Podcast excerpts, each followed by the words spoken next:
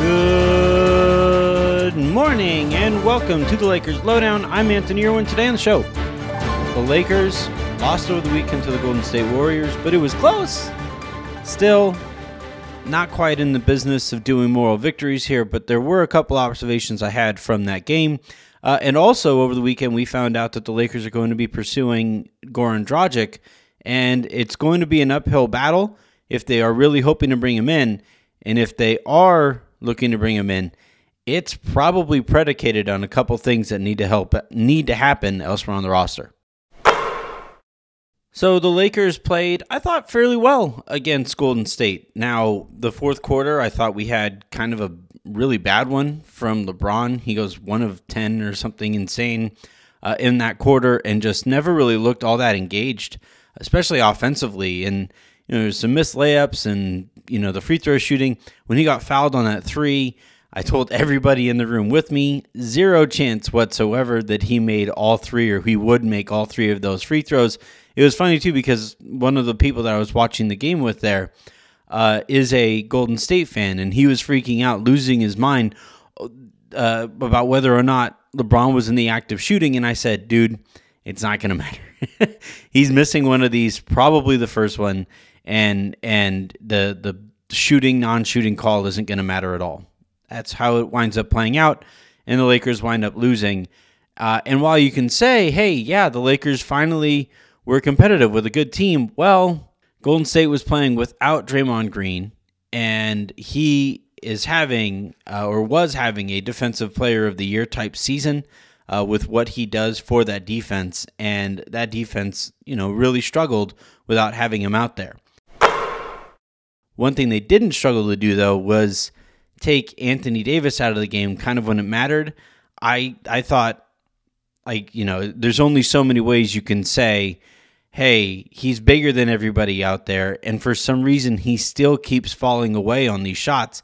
It's just too easy if you're the defense to take him out, and and or it was in that game. And look, when he came back, I thought he looked really good. He looked really uh, spry. He was playing with a lot more force, I thought. Uh, there was a lot more finishes that were well above the rim. And then he played against Milwaukee, and I thought, once again, Giannis, you know, just thoroughly outplayed him.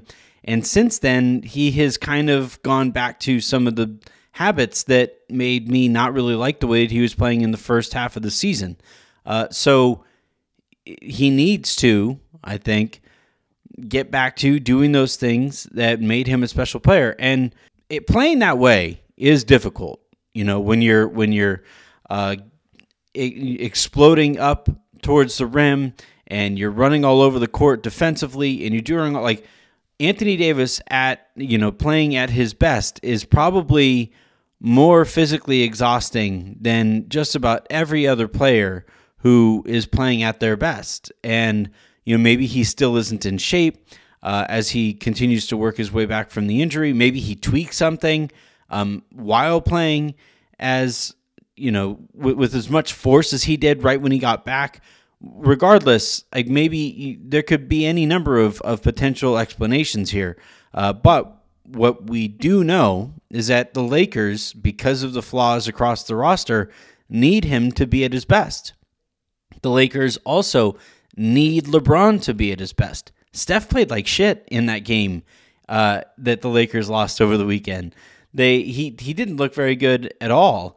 And, you know, Clay goes off. He goes ballistic. But that's like one – you aren't going to get a game against the Golden State Warriors where all three of their big three are going to be non-existent. Yes, Draymond Green is hurt currently, uh, and, and that's going to help you. And, yes, uh, Steph Curry has occasional off-shooting nights, uh, and you got to take advantage of them. The Lakers didn't. You know, at some point, Clay is going to do his thing too, and he did. And that wound up being the difference there, where one of Golden State's stars really took over as all three of the Lakers' stars just kind of were there. Good game from Russ, though, by his standards. I, I do need to say that. All right, let's talk about Goran Dragic.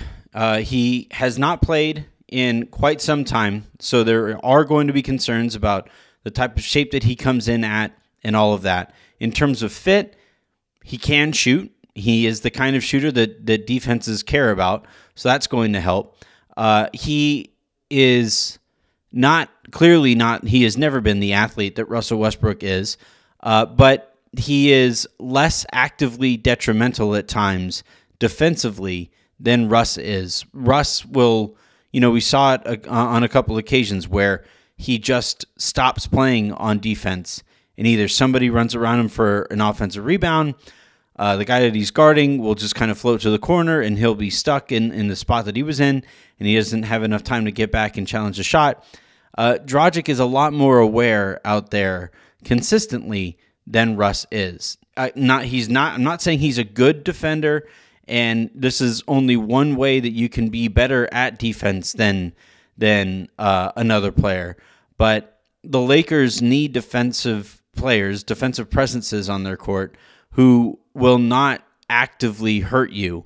And and I think sometimes Russ will, and Dragic does a lot of those things uh, that do actively hurt defenses a lot less than uh, Russell Westbrook does. Uh, now, here's the thing. If you bring in Dragic, or if you even try to get in a room and talk to Dragic, you are going to have to basically convince him, all right, yeah, you could go to Milwaukee, where they just traded away Dante DiVincenzo. Uh, Pat Connaughton uh, just found out he needs surgery. So there's a lot of minutes opening up, albeit at different positions, but we could move it around, and you could be you could play a serious role, actual role, on a final contender, a title contender, the reigning champs, all that. Um, so the Lakers have to be able to beat that type of uh, sales job.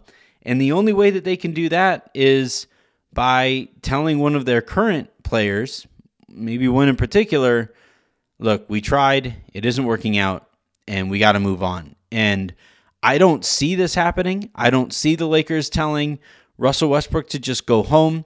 I don't see Jeannie Buss signing off on having that much money just sitting there on the books without getting anything on the basketball court from that player. Um, and so that makes it, I think, very unlikely that Dragic chooses the Lakers. But if you are sitting there at home and you really, really want this guy, or if you're just looking for drastic moves that the Lakers could make to try to salvage some aspect of the season, then this is one really far-fetched way to maybe do so. I think it's extremely unlikely. Like I, it's it's a one in a hundred chance that I think this goes down.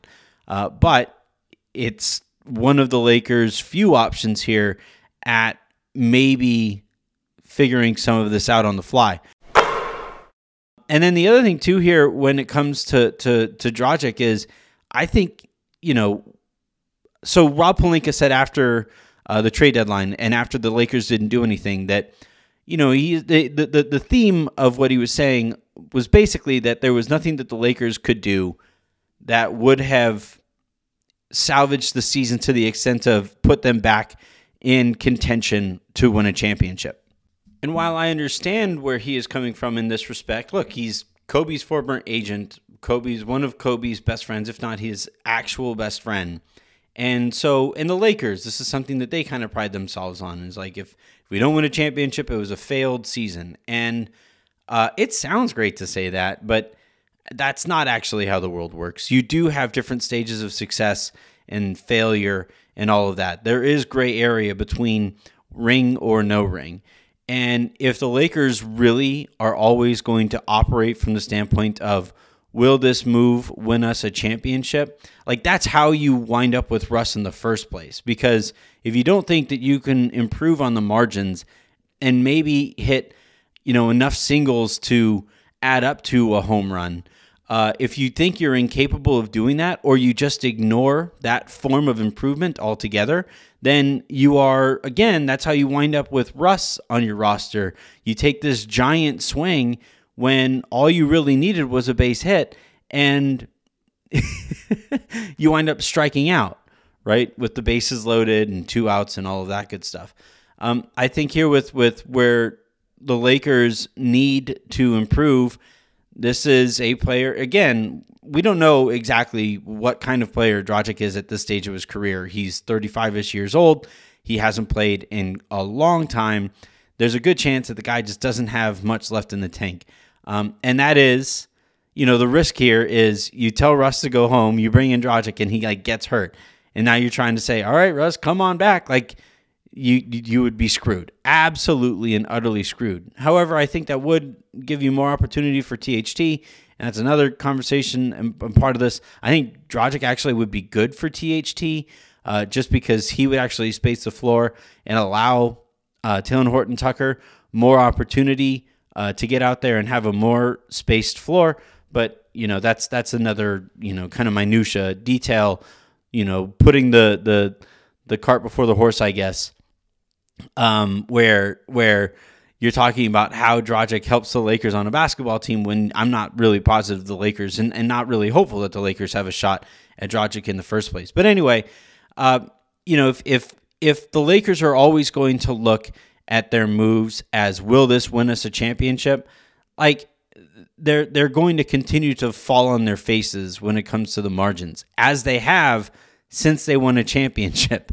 Like, every move on the margins that they have made has been this big swing that the Lakers didn't need to take. You can you can play the con you can you can go for the contact play and be just as productive sometimes as you would be if you just took hack after hack after hack after hack, like, you know, Cody Bellinger before he started figuring out how to hit later in that late in last season. So I I, I like the idea of Dragic. I don't think they're going to be able to get him because they are competing with situations where he has a better chance at winning and also being productive on those winning teams.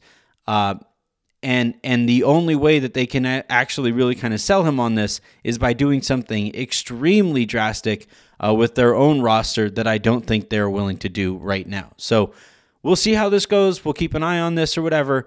Um, but I think it's more likely that he goes to a situation where he can win a championship, uh, something he hasn't done yet in his career. All right, that's going to do it here for this episode of the Lakers Lowdown. Uh, please check out the uh, Can You Dig It guys. They're going to be kind of talking about a lot of the same stuff too and getting you guys prepared for the buyout season.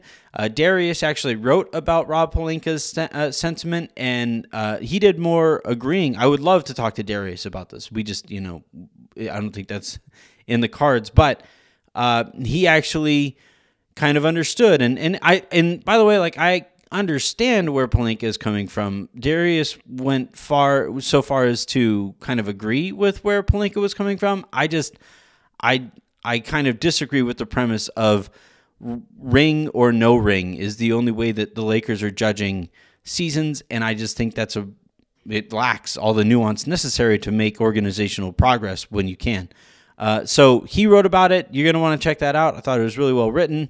Um, and then, you know, over the course of the buyout season, uh, we at Silver Screen and Roll are going to be charting and tracking every name that the Lakers are tied to and what they would be looking to do in order to be able to have a chance at some of those players that they are hoping to be to bring in and hopefully improve the team on the margins, even if it doesn't mean, per se, a championship-type move.